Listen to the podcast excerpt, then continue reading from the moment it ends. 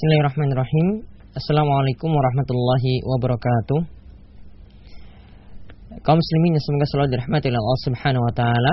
Alhamdulillah pada kesempatan kali ini kita bisa bersua kembali dalam pembahasan matan Abi Syuja. Kita sampai pada serial ke-11 dari kitab ini. Sebelumnya telah kita bahas tentang masalah mandi wajib, itu hal-hal yang menyebabkan mandi wajib, Lalu bagaimanakah tata cara mandi wajib?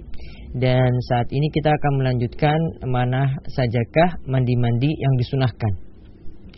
Abu Syuja mengatakan bahwasanya ada sabatash buslan, ada 17 mandi yang disunahkan. Beliau memperinci satu persatu. Yang pertama, guslul jum'ah, yaitu mandi Jumat. Mandi Jumat di sini ditujukan pada orang yang melaksanakan sholat Jumat, yaitu kaum pria. Ketika mereka menghadiri sholat Jumat, maka mereka disunahkan untuk melaksanakan mandi sunnah ini. Yang mereka disunahkan untuk mandi. Dan mandi di sini disunahkan dilakukan ketika masuk waktu fajar. Ya, ketika masuk waktu fajar sampai ya sebelum pelaksanaan sholat Jumat dilaksanakan. Nah, dalil bahwasanya uh, sholat Jumat di sini uh, mandi ketika uh, untuk sholat Jumat di sini disunahkan adalah sabda Nabi Shallallahu Alaihi Wasallam yaitu dari hadis Samurah. Rasulullah SAW bersabda man tawadda'a yaumal jum'ati fabiha wa ni'mat wa man iktasala fal guslu afdal.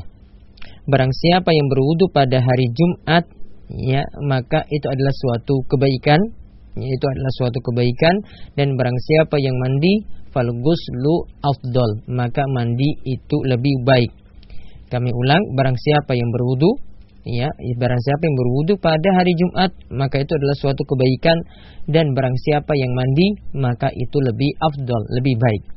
Maka dalil yang mengatakan bahwa ini lebih afdol ini menunjukkan bahwasanya mandi Jumat itu tidaklah sampai derajat wajib namun dihukumi sunnah ya namun dihukumi sunnah. Inilah pendapat yang tepat dari perselisihan para ulama yang ada. Kemudian yang kedua yang disunahkan lagi adalah mandi yaitu pada saat sholat Idul Fitri dan Idul Adha. Ini mandi yang kedua dan yang ketiga, yaitu pada sholat Idul Fitri dan Idul Adha, Aidain.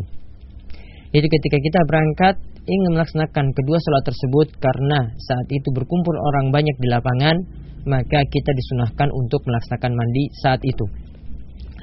Yaitu al dalilnya adalah yaitu ada hadis dari Abdullah bin Umar ia ya, radhiyallahu anhuma ia di situ dikatakan karena yaktasilu yaumal fitri qabla ayyakdu ilal musalla. Ya. Yaitu Abdullah bin Umar itu biasanya mandi ya ketika berangkat sholat Idul Fitri yaitu sebelum dia itu berangkat menuju lapangan dan hal ini sholat Idul Fitri di sini, mandi untuk sholat Idul Fitri di sini dikiaskan dengan mandi sholat Idul Adha. Kemudian yang keempat yaitu sholat istisqa, yaitu sholat minta hujan.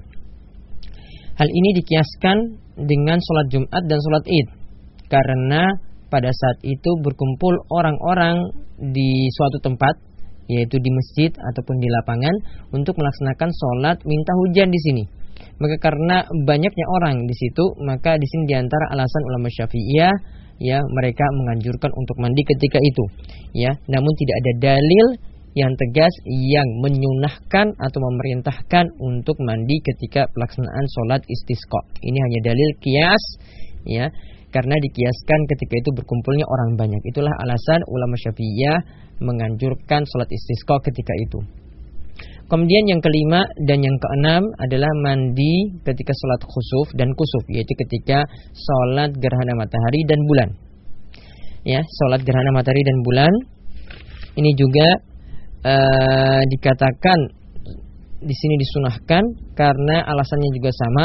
Ketika sholat gerhana ya matahari ataupun bulan ketika itu disunahkan melakukan secara berjamaah disunahkan untuk melaksanakan secara berjamaah yaitu ketika seorang itu melihat gerhana maka ketika dia ingin berangkat maka disunahkan untuk mandi terlebih dahulu alasannya kenapa di sini disunahkan karena saat itu juga berkumpulnya orang banyak ya pada waktu tersebut kemudian yang disunahkan lagi yang ketujuh adalah al-ghuslu min ghuslil mayyit yaitu mandi ketika seorang sudah memandikan mayit.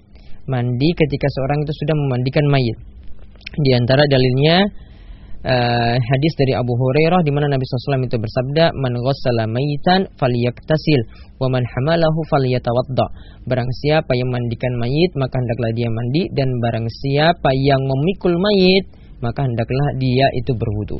Nah, ini di antara alasan ya perintah yang menunjukkan uh, mandi ketika setelah mandikan mayit itu hukumnya sunnah ya ini hukumnya diperintahkan. Sedangkan dalil yang menyatakan itu sunnah tidak sampai wajib yaitu ada hadis yaitu yang berbunyi laisa alaikum fi ghusli mayyitikum ghuslun izak iza ghasaltumuhu fa inna maytakum laisa binajisin fahas fahasbukum an tak taksilu aydiyakum. Di sini ada hadis yaitu riwayat Al-Hakim ya, riwayat Al-Hakim dan Al-Hakim itu menyelesaikannya. Begitu juga disetujui oleh Az-Zahabi yaitu laisa alaikum fi ghusli mayyitikum. Ghuslun tidaklah kalian punya keharusan ketika memandikan si mayit. Itu untuk kalian itu untuk mandi lagi. Ya kalian untuk mandi lagi. Karena mayit kalian tidaklah najis. Jadi cukup kalian mencuci kedua tang mencuci tangan-tangan kalian saja. Maka hadis ini yang menunjukkan bahwasanya perintah tadi tidak sampai derajat wajib namun dihukumi sunnah saja. Inilah pendapat ulama syafi'iyah Kemudian yang disunahkan lagi untuk mandi adalah ketika seorang kafir itu masuk Islam. Ketika orang kafir itu masuk Islam.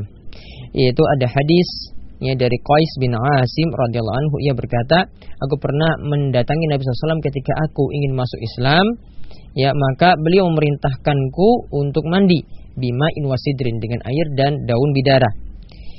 Dan dalam riwayat Nasai dan Tirmizi mengatakan bahwasanya annahu aslamah bahwasanya Qais bin Asim ketika itu ingin masuk Islam. Nabi SAW memerintahkan dia untuk mandi. Dan Imam Tirmizi uh, setelah meriwayatkan hadis ini beliau mengatakan kalau amalu alaihi inda ahli ilmi yastahibbuna lirrajuli idza aslama ayaktasila wa yaksila siyabahu. Ya yaitu hadis ini dipahami yaitu diamalkan oleh para ulama bahwasanya disunahkan bagi seorang yang masuk Islam disunahkan baginya untuk mandi dan juga mereka disunahkan untuk mencuci pakaiannya. Ini kata Imam Tirmizi. Kemudian yang kesembilan yang disunahkan lagi adalah al-majnun wal mukma alaihi idza afaqa yaitu orang gila dan orang yang pingsan ketika dia sadar dia juga disunahkan untuk mandi. Orang pingsan dan orang gila ketika dia sadar maka dia disunahkan untuk mandi. Hal ini alasannya berdasarkan hadis Nabi SAW ketika Nabi SAW itu dalam keadaan sakit kemudian beliau itu pingsan ketika itu beliau ingin melaksanakan sholat ya beliau ingin melaksanakan sholat maka sehabis pingsan beliau meminta air kemudian beliau berwudu dengan air tersebut. Kemudian beliau pingsan lagi dan beliau menanyakan orang-orang sudah sholat atau belum lalu beliau berwudu lagi ya. Lalu beliau melaksanakan sholat dengan hal seperti itu Kemudian yang ke-10 yang disunahkan lagi adalah al-ghuslu indal ihram, yaitu mandi ketika ingin berihram, yaitu bagi orang yang melaksanakan haji dan umroh. Ketika mereka ingin berihram di mikot, maka mereka disunahkan untuk mandi dan di sini tidak wajib. Dan di sini tidak wajib. Dan menurut pendapat yang paling kuat juga ketika seorang misalnya tidak mendapati air ketika berada di mikot, maka dia juga tidak disyariatkan untuk berwudu, eh tidak disyariatkan untuk tayamum. Cukup baginya ya mengenakan pakaian ihramnya kemudian dia berniat untuk ber, berihram yaitu dengan labbaik umrah atau ketika untuk berhaji ya labbaik hajjan. Kemudian yang ke-11 yang disunahkan lagi untuk mandi adalah ketika masuk Mekah.